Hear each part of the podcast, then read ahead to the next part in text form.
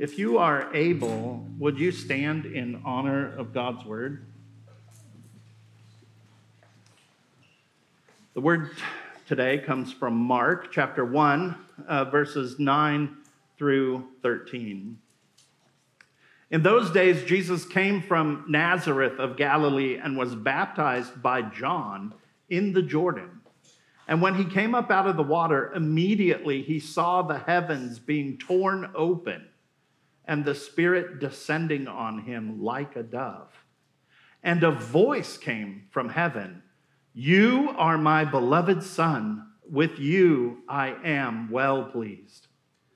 The Spirit immediately drove him out into the wilderness, and he was in the wilderness 40 days, being tempted by Satan and he was with the wild animals, and the angels were ministering to him. This is the word of the Lord. Heavenly Father, I thank you for my friend Patrick. I thank you for the gifting and the calling that you have placed on his life. I thank you for his ability to uh, divide your word with care and caution. And Lord, this morning, as he steps into this pulpit, I pray that you would calm his own anxieties, that you would give to him the confidence of his calling, and that you would speak truth to us through him and give us eyes to see and ears to hear it. We pray this in Jesus' name. Amen. Thank you, Brandon. Good morning, church. I want to start by saying I do have a cough, so if I'm coughing, I apologize on the front end. Um, but I want to start by asking you a question. Have you ever had an experience in your life where you just felt so much love from a particular individual or a, particular uh, event or situation? And the first memory that I could think of for me was my wedding day. And I remember standing up there with Erica um, on the stage and uh, that's not quite it yet, but I remember standing with Erica, and uh, Caleb Click was officiating the wedding, and uh, he, he just told us, want you guys to look out and see every single person here. He said, every person is here because they love you. And I remember just thinking about that and feeling that love. And your wedding day is like the one day that everyone has to be nice to you, right? So you just like, you just feel the, the extra bit of love. And one of the memories I will always cherish from my wedding day was my mother son dance. So if any of you ever had the, uh, the privilege of knowing my mom, uh, she, was, she was great, but she was also, you know, she was, she was a little high maintenance on the high maintenance side. She was a little flashy, but she was so nervous about this mother son dance. So, uh, Erica and I, we were engaged for about eight months. About month five or six, my mom comes up to me and was like, Patrick, we got practice. I'm like, practice, mother son dance. Like, I've been a wedding, you just kind of move your feet around. You don't really have to move much, it's fine. But she's like, no, we got to practice. So, my, uh, my aunt, she, she helps us practice. My aunt is also on the well, fancy side, high maintenance side. So we are like ballroom dance, waltzing, practicing for two, three months. And I just remember thinking, this is gonna be weird. And why it's gonna be weird is because I had picked a Backstreet Boy song called The Perfect Fan. So we are gonna be ballroom dancing to the Backstreet Boys. And before you judge me, the song is called A Perfect Fan. It's a hit, it's really good, it's a tearjerker. So before you judge me, listen to it first. So May 1st rolls around, big day. It's an awesome day, incredible day. Um, bridesmaids are off doing whatever they're doing. And just remember, me and my groomsmen woke up late, got breakfast, played basketball for two hours, went to Top Golf. Almost met Matt Ryan. Security guard stopped me before I could actually talk to him. And I was like, that's fine. But then I just know as every minute, every hour is ticking, my mom's heart is just racing. She's getting so, so nervous about this mother son dance. So it's finally time for a big moment. We've been practicing this for three months. We got this. And my mom comes down. I'm already on the dance floor. And for two minutes straight, She does not dance, but she does this for two minutes straight. And it's not because, and she froze. And she was, she wasn't nervous. She didn't freeze because she was nervous, but she froze because in that two minute span, she had so much love for her son. She had so much love for this moment. And I, I just picture, you know, the, the 22 years of, of raising her son was all hitting her in this moment. And even though we live in this sinful and broken world, it was just such a beautiful picture for me of what a parent's love looks like for their kid. And I just remember just standing there holding my mom, even in the midst of, of this sinful and broken world, like, man, I feel so sheltered. I feel so protected. And just realizing this is just a small, small taste of what God's love looks like for us.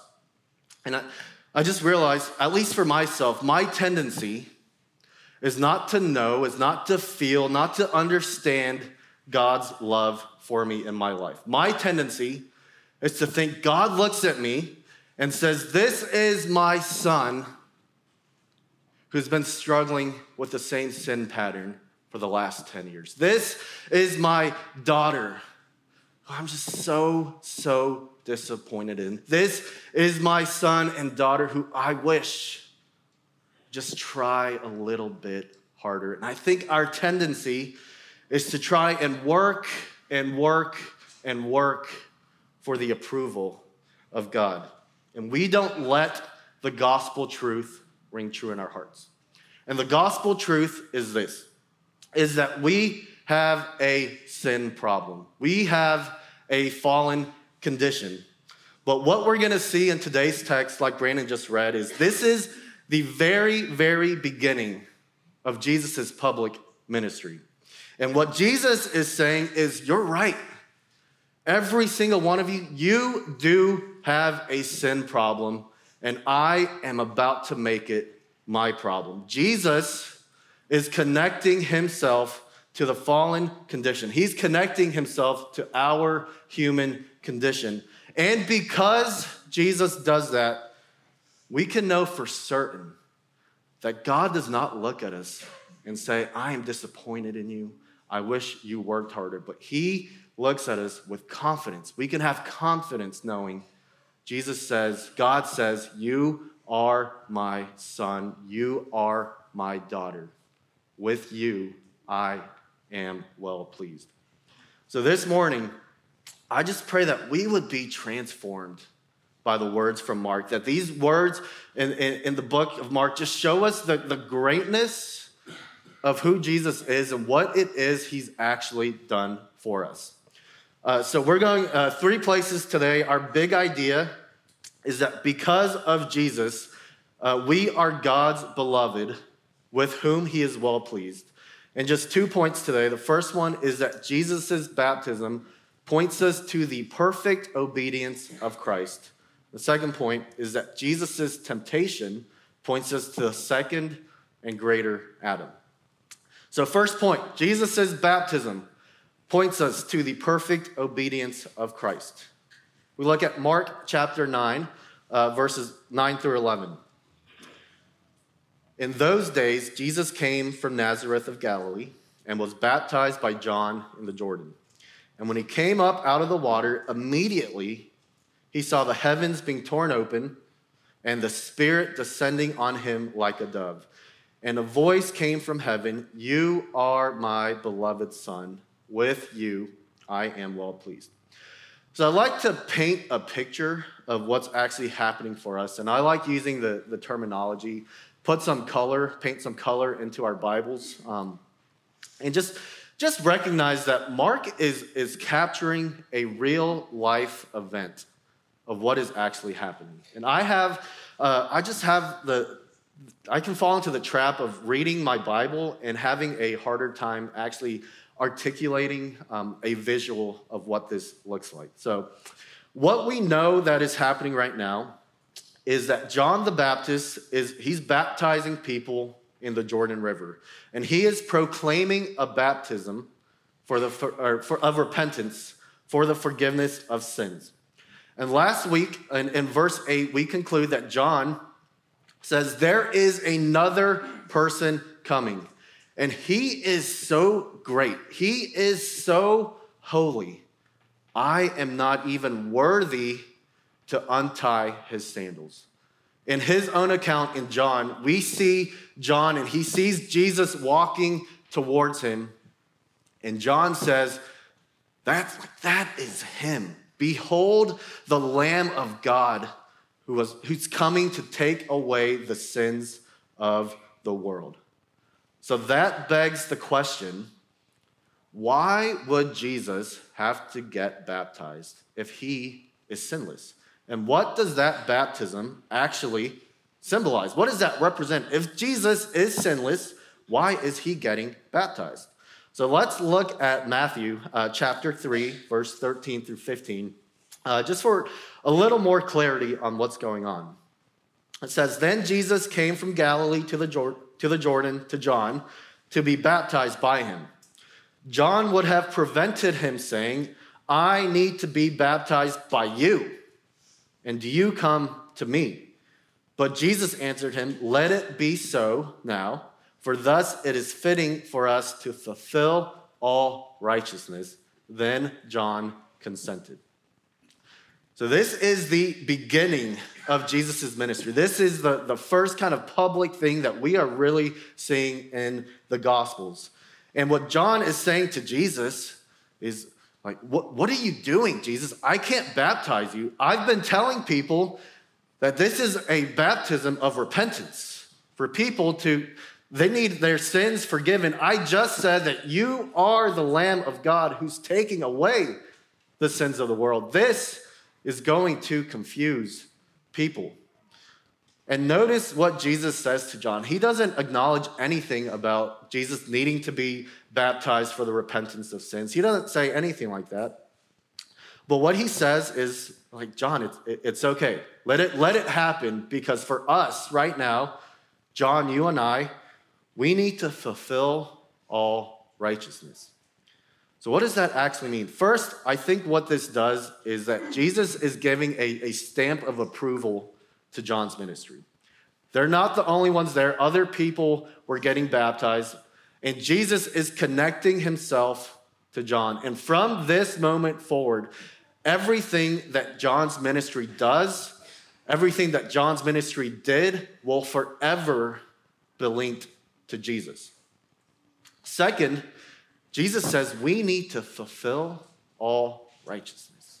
Like, what could that possibly mean? And it means that Jesus had to submit to every single one of God's requirements. It means that Jesus truly was the Lamb of God who was taking away the sins of the world.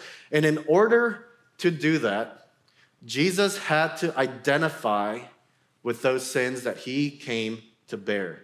Jesus needed to fully identify with our human condition. And his baptism proclaimed that he had come to take the sinner's place under God's judgment. That's what Jesus came to do on our behalf. And we see verses sprinkled throughout scripture. 2 Corinthians 5:21, for our sake he made him to be sin who knew no sin so that in him we might become the righteousness of God. In Hebrews, we see Jesus, Behold, I have come to do your will. See, God has always had a plan. He has always had a plan for salvation. And it's that the word that Jesus himself would come, become flesh, and live in perfect obedience to the will of the Father. And in doing so, baptism was a part of that for Jesus. So I like kind of picturing it this way. People say, you know, everyone has a weakness. Mine is I like watching really bad TV shows. Um, so there was a season of my life where I had to watch Undercover Boss. Have y'all ever seen, anyone ever seen Undercover Boss? A few of you. I don't know why. I know it's staged. I know it's weird, but something in me, I was like, I just love it when they give $20,000 to the employee at the end. Um, But you know, I, I, like picturing, if you don't know what this show is, it's essentially the, the CEO or the president of a company um, goes undercover and then he learns what it's like to be kind of like a, a frontline employee. So, you know, picture uh, Ryan or Brandon kind of dressing up like a hip young youth pastor and learning the ways of youth ministry. Or, you know, think about like a Taco Bell employee, you know, uh, CEO of Taco Bell, leaves his millionaire lifestyle, comes down to the level of his employee, and he's making the tacos, he's doing the cash register, he's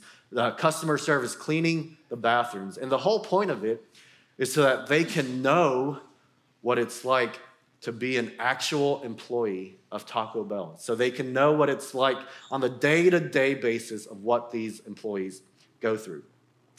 And I know it's not a, a perfect example, but isn't that kind of similar to what Jesus does for us?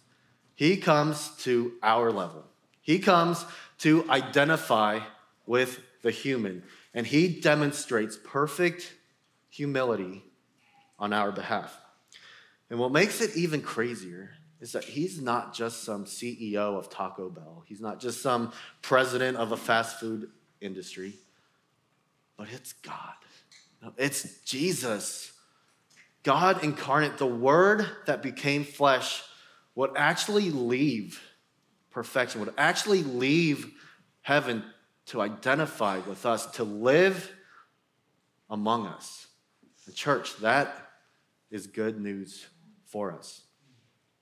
Another amazing thing that we see happening during this baptism is this idea of a Trinitarian event. So I want you to listen to what Mark is actually saying and just think about, you know, the people that were there. What are they actually witnessing happening? It's that Jesus walks out of the water and immediately the heavens are torn open. The sky is opening up.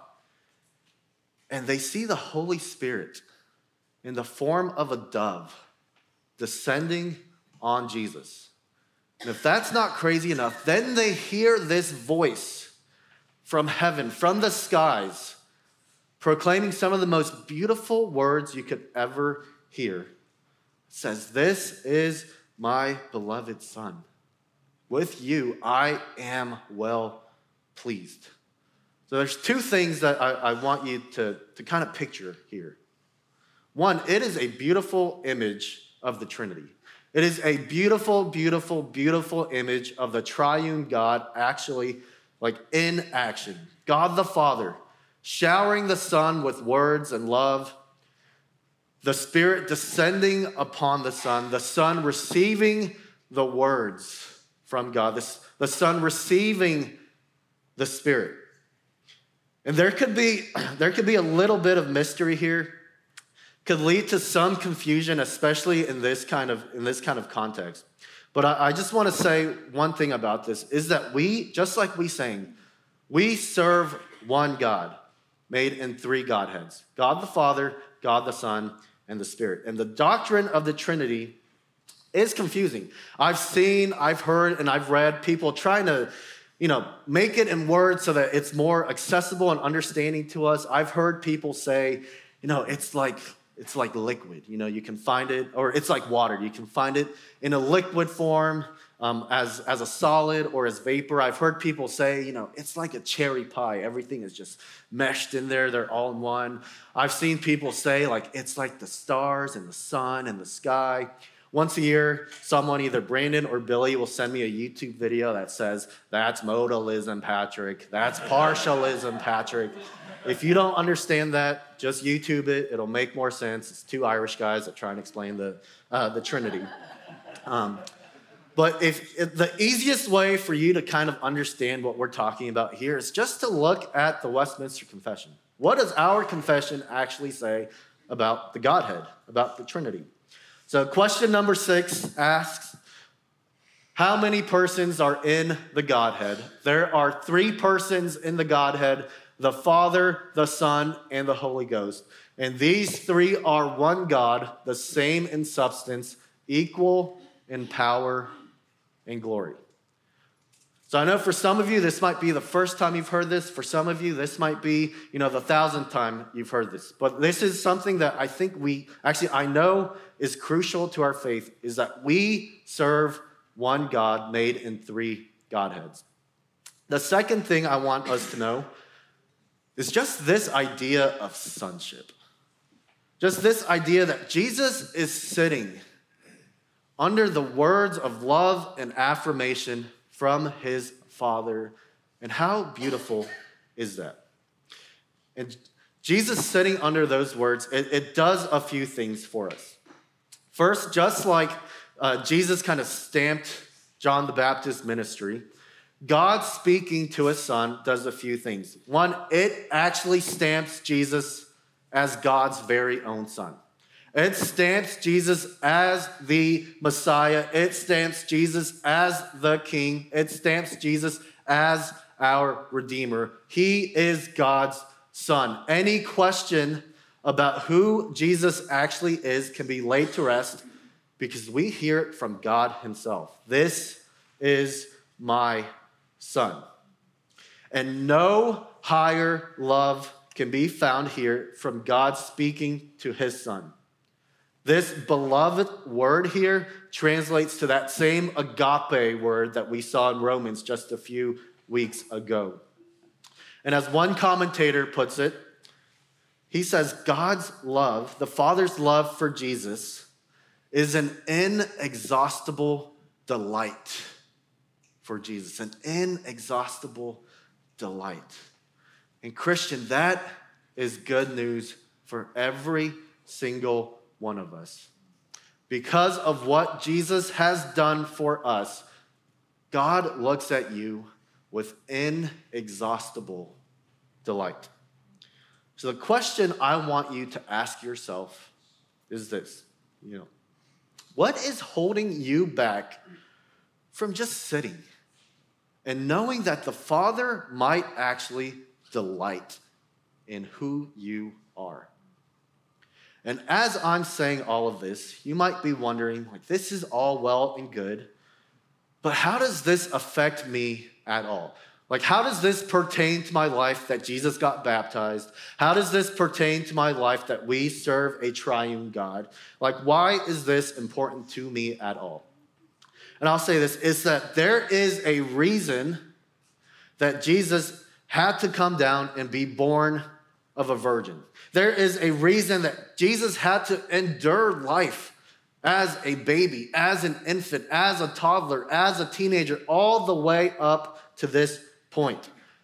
See, Jesus didn't just have to come and die for our sins. If that was the case, why wouldn't he have just skipped the first 33 years of his life? Just come down from heaven, quick death, we're all good. That was never God's plan. The plan was that Jesus would render full and perfect obedience to the Father for the sake of our salvation. Jesus didn't just have to come and die for our sins, Jesus had to live the perfect life that any of us, none of us, ever could. See, Jesus had to identify with our brokenness. And it makes verses like Hebrews 4:15 so much sweeter. And it says, "For we do not have a high priest who is unable to sympathize with our weaknesses, but one who in every respect has been tempted as we are, yet without sin." Jesus had to render perfect obedience. He had to fulfill all righteousness. Takes us to our second point is that Jesus' temptation in the wilderness points us to the second and greater Adam. So let's keep looking at uh, Mark uh, verses 12 and 13. It says, The Spirit immediately drove Jesus out into the wilderness. And he was in the wilderness for 40 days, being tempted by Satan. And he was with the wild animals, and the angels were ministering to him. So we're seeing a few things here right after this beautiful Trinitarian moment. says the Spirit drives Jesus out into the wilderness immediately. And he is there for a good bit of time. He's there for 40 days. We see Jesus is with the wild animals, and that uh, the devil is actually tempting him. And this is why uh, verses 9 through 11 are so important. This is why reading your Bible with context is so important because we get to see the role of the Spirit in Jesus' life before this. If you just read these two verses by themselves, I think you would miss something. And I know we just went through the Trinity. Now we're going to kind of go through the incarnation. Could be a little bit confusing. Um, and there's mystery here too. But when the Spirit descends onto Jesus, as R.C. Sproul says it, is that the Spirit is anointing the human nature of Jesus. So when we hear about Jesus' various temptations, or we hear verses like uh, Hebrews chapter 4, there's a temptation for us to think, you know, I know Jesus sympathizes with my weaknesses. I know Jesus understands what I'm going through, but he doesn't fully understand. He doesn't fully get it because he's still God. You know, he's still Jesus. He can't fully understand what I'm going through. But this is crucial for our faith. This is crucial for our salvation. And the wording here is really important too that Jesus is fully God and Jesus is fully man. Jesus does not switch back and forth from being God to being man. It's not like, oh, I'm God over here, now I'm going to switch and be human over here. Jesus does not do that. And Jesus is not like a God, and Jesus is not like a man, but Jesus is both fully God and both fully man. And because Jesus is fully man, we know that he has to set aside certain attributes of his deity. What do I mean by that? We know because he is fully man now, Jesus can't be in, in two places at once anymore because he has to submit to that human nature. And there's other verses like Luke chapter 2. Is where Jesus is uh, 12 years old. He's teaching at the temple. His parents lose him. It's kind of awkward because they lost God, but he's not really lost because he's God. But at the end of that, it says that Jesus grew in wisdom and in stature. So even though he is fully God and even though he is fully man, we know that there is something where he can grow in things like wisdom. Again, can be a little bit confusing. But I say all that to say that when Jesus was in the wilderness, when Mark says Jesus was in the wilderness, it means Jesus knows that he was in the wilderness. This is a dark and desolate and dangerous and scary place. Jesus knows that. Jesus feels the hunger from fasting for 40 days. Jesus can hear the words from the devil as he's hungry in this wilderness. Again, Jesus had to identify with the human condition. So, how does the actual temptation of Jesus play out in the wilderness. So if you guys have your Bibles, turn with me uh, to Matthew chapter 4. We'll be here just for a few minutes. But Matthew chapter 4, verses uh, 3 and 4 says, The tempter came to him and said, If you are the Son of God, command these stones to become loaves of bread. And Jesus' responds to him, It is written, Man shall not live by bread alone but by every word that comes from the mouth of Jesus. So, the way I picture this is Satan coming at Jesus and saying, Come on, Jesus. You've been fasting for 40 days. I know you're hungry. Satisfy your desires. Turn these stones into bread. But Jesus remains perfectly obedient. In Matthew chapter 4, 5, and 6, the devil takes Jesus to the holy city, sets him on the pinnacle of the temple. If you are the Son of God, throw yourself down. Jesus responds, He will command His angels concerning you. Later goes on to say, It is written, You shall not put the Lord your God to the test. Again, come on, Jesus, jump. If you're so powerful, let's see all this power that I've heard about. Why can't you do it? Jesus remains perfectly obedient. The last one we see the devil takes Jesus to a very high mountain, showed him all the kingdoms of the world. Devil says, I will give all of this to you. All the power, all the glory can be yours, Jesus. Just bow down to me. Jesus says, Be gone, Satan, for it is written, You shall worship the Lord your God, and him only shall you serve. Come on, Jesus. Look at all these cities. Look at all this power you can have. Look at all this glory you can have. All you have to do is bow down to me. Jesus remains perfectly obedient.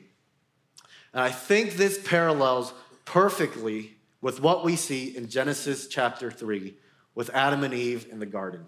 See, the serpent, the devil, he likes tempting us with his words, right? And in, in the garden, what do we see? The serpent goes up to Eve. Come on, Eve. Did God really say that you can't eat this fruit? That's not true. Satisfy the desires of your flesh. Just take one bite of this fruit. And Adam and Eve, they fall. And Jesus, unlike Adam and Eve, unlike those two, he's not in this lush and perfect garden. He's not in this place that has the very presence of God with them. Jesus is in a dark and desolate place in the wilderness with the wild animals, hungry after fasting for 40 days. Yet he remains perfectly obedient to the Father. If you look at Romans chapter 5, verse 12, I know we were just there for like two years, but let's look at it again. Romans chapter 5, verse 12 through 17. Therefore, just as sin came into the world through one man, and death through sin, and so death spread to all men because all sinned. For sin indeed was in the world before the law was given, but sin is not counted where there is no law. Yet death reigned from Adam to Moses, even over those whose sinning was not like the transgression of Adam, who was a type of the one who was to come. But the free gift is not like the trespass. For if many died through one man's trespass, much more have the grace of God and the free gift by the grace of that one man, Jesus Christ, abounded for many. And the free gift is not like the result of that one man's sin, for the judgment following one trespass brought condemnation, but the free gift following many trespasses brought justification. For if, because one man's trespass, death reigned through that one man, much more will those who receive the abundance of grace and the free gift of righteousness reign in life through the one man, Jesus Christ. Church, just as sin entered the world through Adam, our condition is now a fallen one through Jesus' perfect obedience. Instead of falling short of God's perfect standard, we receive Jesus' righteousness. And I want you to recognize how Jesus responded to every attack that Satan throws his way. Every single response Jesus gives to Satan, he says, It is written. Every single attack, Jesus responds with scripture. And scripture memory is one of the most tangible and practical ways that we can fight off temptation from the enemy. But it's not just scripture memory. Remember what happened at Jesus' baptism? The Spirit descends on Jesus. Jesus is so in tune with the Holy Spirit. Jesus is so connected with the Holy Spirit in his life. Galatians 5:16 says, "But I say walk by the Spirit, and you will not gratify the desires of the heart." Jesus is very clearly walking by the Spirit here. And the Spirit is empowering Jesus. He's using the word as a tool for Jesus against the enemy. Two weeks ago, Pastor Ryan, he shared a picture of two young eighth grade men that shared the gospel with him um, at a young age. And I've never met those two eighth grade boys, but just the way they changed Ryan's life, they changed my life as well. And they've changed many of your lives. And these were young eighth grade boys that were walking by the Spirit, not gratifying the desires of their flesh. What do I mean by that?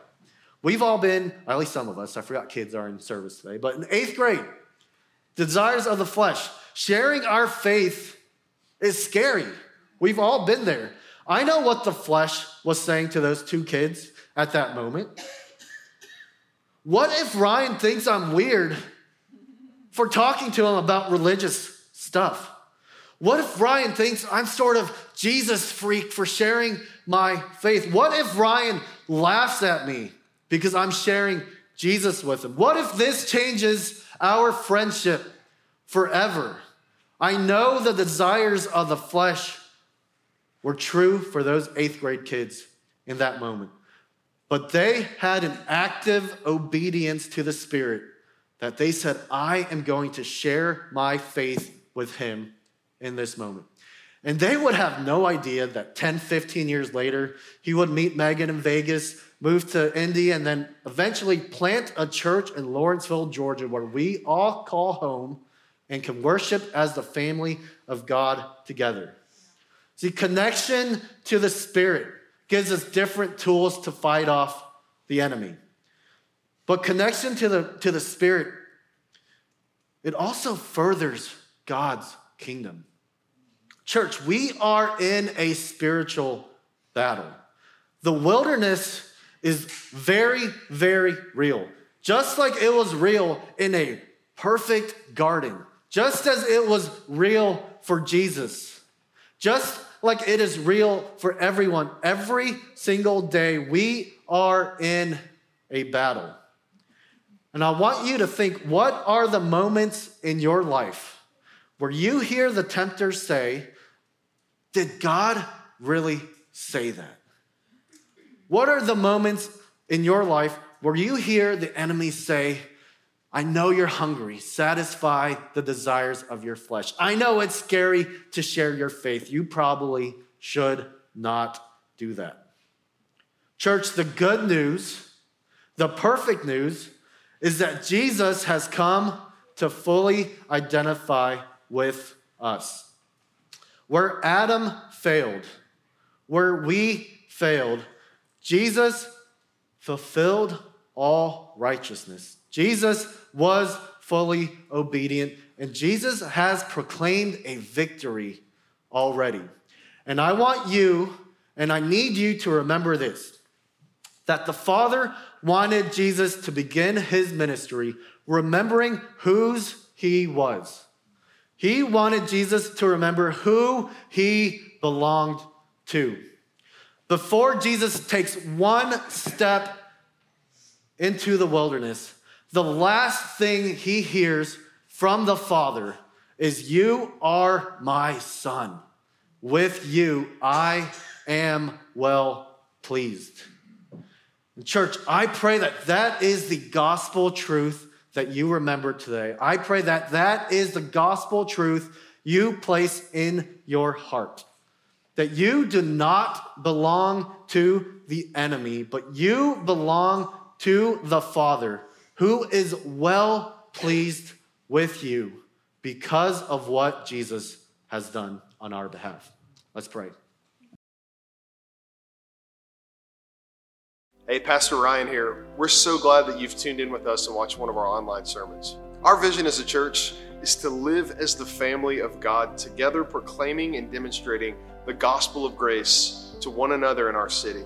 If you don't have a church home or you're looking for a church, we'd invite you to attend one of our in person worship gatherings so you can experience all that God has for us as a community of believers on mission.